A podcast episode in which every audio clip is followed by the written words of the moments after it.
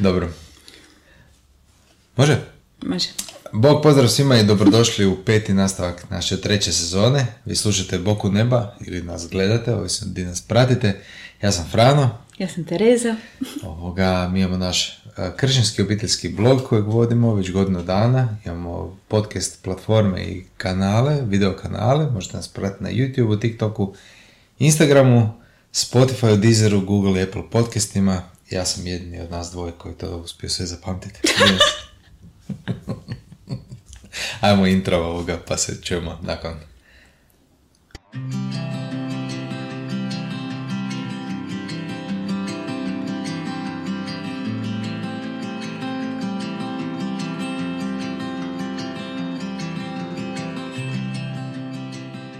Bog pozdrav i dobrodošli.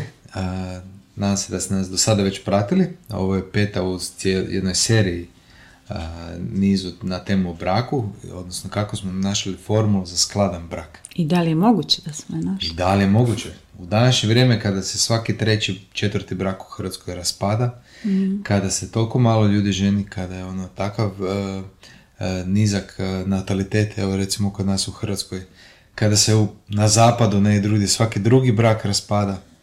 Znači, živimo stvarno u vrijeme kada je obitelj pod velikim pritiskom, velikim i napadom i jednostavno je prijeti baš jedno onako uništenje tog nukleusa koji čini to društvo. Od onih koji se opredijele za brak i još bi ostali u braku, evo mi dijelimo s vama formulu kako pronaći skladan brak. I još da više filtriramo nišu, govorimo o vjernicima ili onima koji to žele postati ili razmatraju da li bi zapravo vjernički život sa Isusom Kristom mogu donijeti neke bolje plodove. Da li se to isplati uopće danas? Živite vrijednosti. Tako. I da li je moguće? Eto, to su sve stvari kroz koje mi, pitanje na koje mi odgovaramo u ovim našim podcastima. Znači, ovo je 5. u nizu. Pričali smo zadnja 2 o svrsi za brak. Pričali smo o prvoj svrsi za braka, to je naravno međusobno sazrijevanje u tom jednom, kada prođe ona faza, kada prođe faza meda i mlijeka, odnosno ona medena faza kad je sve slatko, zaljubljeni smo, nikad bolje, napravili bi sve živo jedan s druga, do one faze kada već počinjemo ili živjeti zajedno ili već smo se navikli jedno za drugo i zapravo naša prava unutrašnja se otkrila, pokazala i eto sad se moramo nositi i sa sebičnosti, i sa tvrdoglavosti, nepokornosti, razlikama međusobno. Različitim shvaćanjima, žilavljenjima, ja bi ovako, ona bi onako i tako dalje. Pa, eto, to je bila u prvom dijelu smo govorili o tome. U drugom dijelu svrhe za brak smo se okrenuli prema odgoju djece. Da, rekli smo kako istovremeno s tom fazom međusobnog usklađivanja još dolazi djeca gdje se stvar može u većini slučajeva dodatno zakomplicirati. A još gdje se još više morate uskladiti. To je recimo nešto svaki roditelj zna. Da baš da je, ako je nešto dobro za dijete, onda je to skladan odnos između mame i tate. Tako je. I onda smo govorili o tome koji su naši pogledi na odgoj, kako smo mi to sve uspjeli povezati, kako zapravo već sada pri ulasku u pubertet kod naše djece, kod 2 najstarijih vidimo plodove toga što smo, na čemu smo cijelo vrijeme radili. Da, sad već polako dolazi vrijeme žetve. Da. Eto, i sad govorimo o 3. svrsi za brak, a to je zajedničko služenje. Jer jedan će, kako kaže stihovi, jedan će natjerati 1000 u bijeg, a 2 10.000. Znači, zajedno smo u paru 10 puta snažniji, 10 puta jači i to se treba iskoristiti. No isto tako, treba znati iskoristiti. To treba znati iskoristiti. Ali isto tako tom logikom jedan drugome možemo takve stupice postavljati, toliko bit uteg i jedan poluga u zupčeniku zbog koje se ne možeš pokrenuti dalje, jer evo, svezali ste se pred Bogom za jedno za drugo i nekako je to neodvojivo. Da. Jedno druga, a sad ili trebate pomažeš, pronaći. Ili odmažeš. Tako, da. Trebate pronaći nekakav taj način da zajedno funkcionirate. Pa, evo, mi smo, znači treća faza, to je i faza, ali treća svrha braka je zajedničko služenje, odnosno zajedničko djelovanje. Mm-hmm. Znači kada bračni par postigne toliki sklad međusobno da isto želi i vrlo slično vidi, a opet jedan drugoga nadopunjuju i jedan drugome su si velika podrška i sad u srcu im imaju veliku želju pomoći drugima oko sebe i zajednički služiti, onda oni krenu davati to što imaju gdje god ih srce povede. No, da bi došlo do tuda... To je idealan scenarij koji ga gledam. Da, mi smo ušli u tu fazu, iako ta faza se isto onda ima svoje brušenje i sigurno napretke, da, ali kako bi ti opisala nekome taj put usklađivanja? Intenzivan? Ne, evo prvo možda ovako. Možda bi bilo fair ovako reći. Znači, sami od sebe to nećete uspjeti. Znači, jednostavno na jedan svjetovan način sad ćemo se mi dogovoriti, sad ćemo mi hrpu tolerancija, kompromisa ući jedan s drugim, to nikad neće dovesti do tog sklada u braku. Jer taman i da se vi dogovorite oko nečega i tu relativno skladno djelujete, ne želite istu stvar, srca vam nisu usklađena i zato ono što vama treba je riječ Božja koja će jednom i drugom dati okvire. Kakav bi muškarac trebao biti, kako bi trebala biti žena, kakav bi muškarac u odnosu na ženu i žena u odnosu na muškarca. I čemu bi oni trebali stremiti zajedno. Tako, i kad se to sve posloži, kad se vi tu namjestite, znači unutar okvira riječi Božje, vi ste onda u Božoj volji i vi onda možete puno lakše ploviti kroz život, puno silnije, jer Bog plovi s vama. Mm. Sad, kako ćete vi to izvesti bez Božje riječi, ja ne znam. Ja mislim da je to nemoguće. Osobno mislim da je nemoguće, jer baš sam razmišljao kako, neki dan sam razgovarao s nekim, zašto je nemoguće za čovjeka koji nema riječ Božju kao autoritet u životu? Zato što znači da ti je to autoritet u životu? Da je to ti smatraš iznad sebe. Vrijednim, važnijim, većim od sebe. To znači da se ti nećeš u momentu kada dođe na tvrdo, kad ti trebaš, kad tvoja volja hoće ići lijevo, a riječ Božja kaže desno, ti se okrećeš od svoje volje i ulaziš u Božju volju. A da bi to mogao, to ne može prirodan čovjek, sebičan čovjek, ono koji u suštini hoće raditi ono što on želi. I zato će taj čovjek uvijek skretat prema onome što je njemu ugodno, što on misli da je dobro. Ne. Tako i... A on često misli da je dobro ono što je njemu ugodno. Da. I zato nema tu napretka. Ali kad se vi dogovorite oko okvira da je riječ Božja autoritet u vašem životu, da ćete vi napraviti tako kako riječ Božja kaže, vi onda ste zapravo mudar čovjek koji je shvatio da riječ Božja su upute za čovjeka kako bi trebao živjeti, upute za kako bi čovjek trebao živjeti u bilo kojoj situaciji u životu, ali tako i u braku. I onda pogledaš koje su upute za brak i onda vidiš kakav je odnos muškarca i žene, žene i muškarca, kako bi vi trebali biti, o tom ćemo više govoriti u narednim epizodama, i onda lijepo poviješ leđa i svoju volju i onda jednostavno se uputiš tamo kako ti riječ Božja kaže. I to će ovisno o tebi, kakav si ti čovjek, kakva je kvaliteta tvog srca, toliko će ti biti lako ili teško pratiti riječ Božju kao i bilo koju riječ Božju, ne samo u braku. Tako. Ono što smo spominjali u nekoj prijašnjih epizoda, onda više vaš pogled ne gleda ovako, raspršeno, nego gleda ovako, u tu jednu točku. I sad je samo onda pitanje pitanje voljnosti, koliko si spreman, dakle, sebe tu prignut i stvarno priznat taj autoritet iznad sebe i koliko si zapravo ustran tome, unatoč tome što... Ima trenutaka kad se čini da ne mrdaš s mrtve točke, kad se čini da je jednostavno preteško, da bi bilo lakše vratiti se na ono staro što nikad zapravo nije istina, ali onda ste vas dvoje, ovisno o tome ko prednjači, tu, u nekoj ranoj liniji prema naprijed. Nema više da se morate dogovarati da li idete tamo ili idete tamo, znači idete tu i sad je samo tu se događa sudaranje, na tome pravcu, tu je, to je puno lakše i puno se manje gubi vremena nego da se ti onako šetaš cijelo vrijeme i ne možeš pogoditi tu zajedničku viziju koju u koju želite gledati ili tako, gdje želite nastaviti. Ono što sam vidio da je veliki problem svih bračnih parova je da žele, možda oni i žele nešto dobro, ali to ne znaju zajedno izvesti. Da. Kao taj timski rad, ono, rijetko kad dobro funkcionira. Rijetko kad je skladan. Čak i ono kad jedna strana želi pravu stvar, druga strana ju gleda stalno neke greške, mane, kako nije to dobro izvela, kako, znaš, on grize ga, štipa, upozorava stalno nešto, ono, ga skreće s tog puta.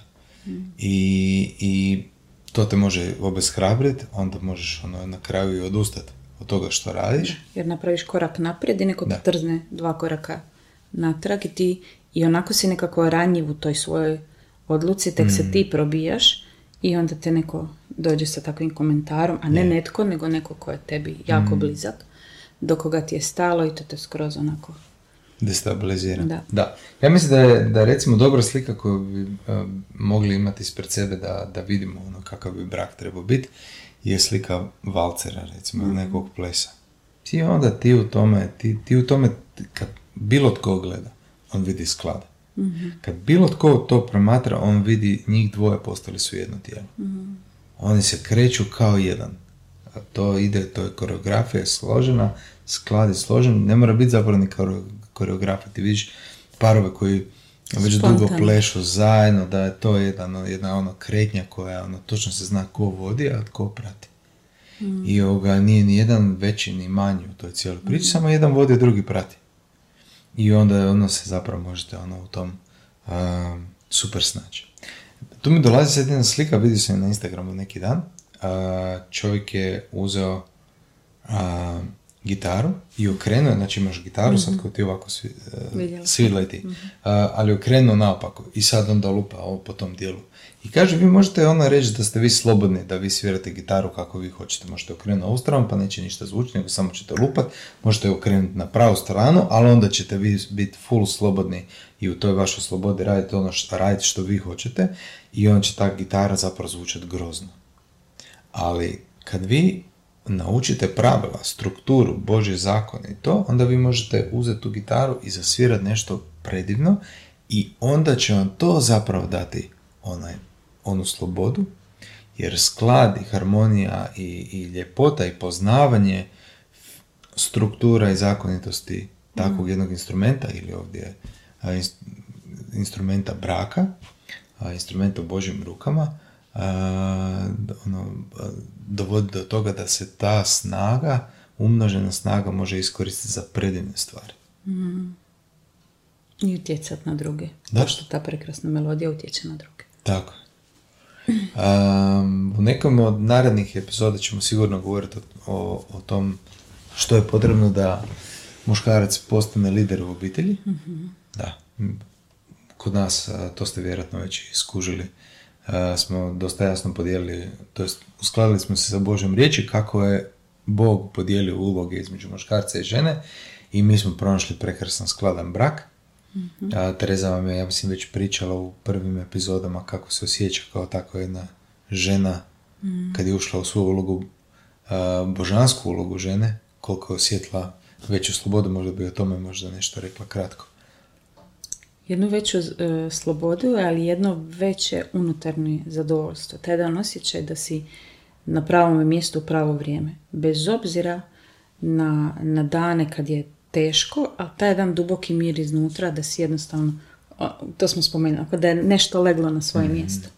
Eto, ne znači da sam ja savršena u svojoj izvedbi, ni blizu, ni u majčinskoj, ni u odnosu s drugima, ni s tobom, ali zauzimanje te moje uloge meni daje jednu široki, kako bi to rekla, široki spektar mogućnosti da utječem bolje na sve to. Jer se ne spotičem više samo od sebe. Onako, želiš raditi najbolje i hoćeš raditi najbolje, ali ono što ti često kažeš, cijelo vrijeme si šipko, onako kotač bicikla ubacuješ i zapravo ni ne kužiš da si radi štetu. Znači, za muškarca da postane lider u obitelji, da postane glava obitelji, da postane to stup i uporište u obitelji, odnosno da postane taj oslonac koji donosi Krista u obitelji i preko kojeg ona donosi duhovno dobro svojim ukućanima, znači ženi i djeci, velika odgovornost na njemu i mi muškarci nekako prirodno možemo ući u tu ulogu ako stvarno želimo postati pravi muškarci, ne ono mamini sinovi koji izbjegavaju odgovornost, nego pravo stvarno hoćeš postati muškarac, ti onda će ti ta riječ Božja će te jako snažiti da upravo to napraviš. Ono što, mislim, ako krenete ovim putem, znači ako hoćete Božji brak, ako hoćete vjernički brak, onda nemojte uopće očekivati da će vas svijet razumjeti. Svijet je, a i vi, zatrovani sa svime, sa raznim izmima, feminizmima i takvim stvarima i stvarno ono teško se probiti kroz te postavke svijeta da, jer evo čim ja spomenem da je muškarac glava, odmah ona vidi neki patrijarhat i odmah ona vidi nekog grubog muškarca koji dođe doma pijan i stuči svoju ženu, koji je ljenčina, koji je sebičan, koji ne... Ja uopće ne govorim o takvim.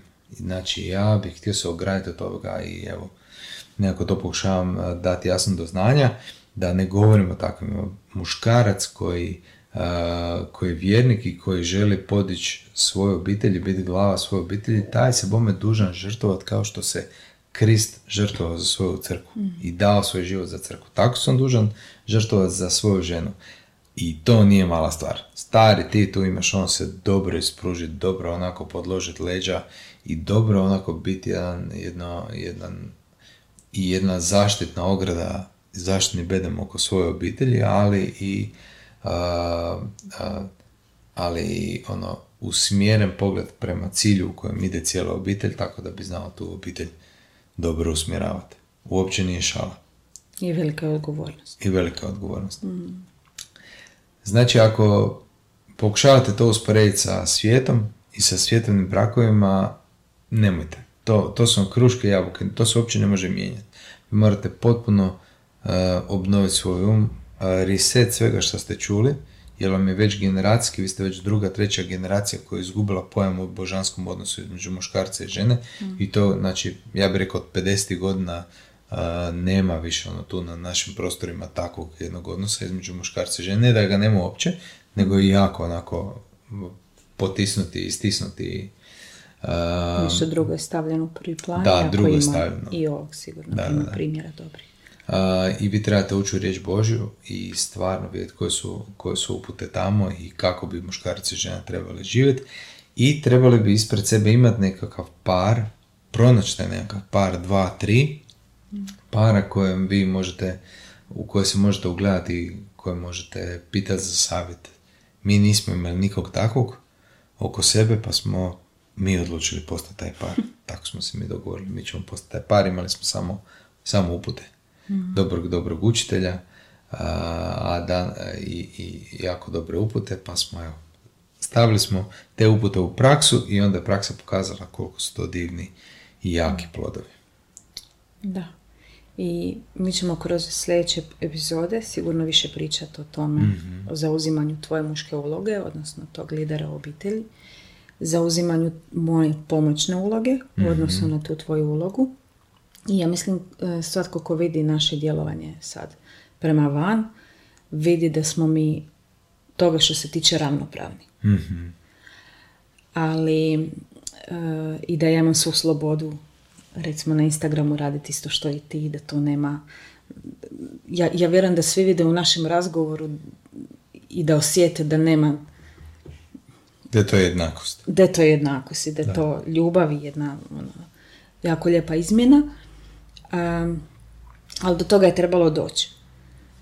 trebalo doći. Jer mi, ako se vratimo na temu današnje emisije, mi nikad ne bi ovakav sklad poduzeli, ostvarili, ni ovako područje našeg zajedničkog djelovanja širili, da ja se nisam odlučila uskladiti sa tvojom vizijom koja je zapravo Kristova vizija za naš život. Tako da si ti meni bio ogromna pomoć u tome što se meni činilo možda apstraktno i kako ćemo mi to napraviti. Ti si to meni spuštao na tu jednu nižu razinu i ja sam se lakše mogla usklađivati s tobom. I unatoč toj ogromnoj pomoći koju sam imala ispred sebe gdje si ti imao tu jasnu viziju, ja sam se kao samo trebala uskladiti. Mm-hmm.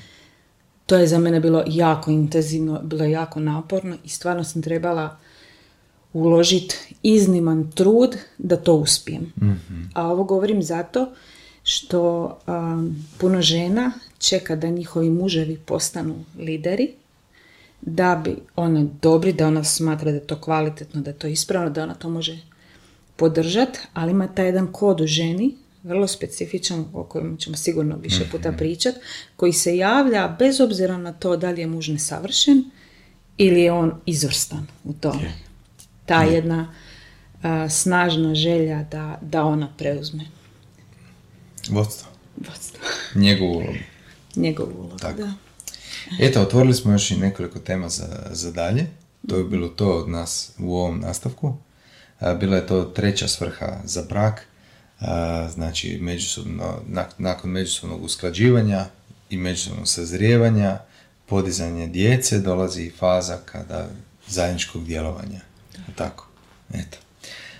Mi vas pozdravljamo, zapratite nas na svim kanalima, to smo rekli na početku, uključite se na nedjeljni newsletter, imate stvarno svugdje vam piše ovoga kako staviti mail, šaljemo svake nedjelje divan žurnal, newsletter, gdje dobite malo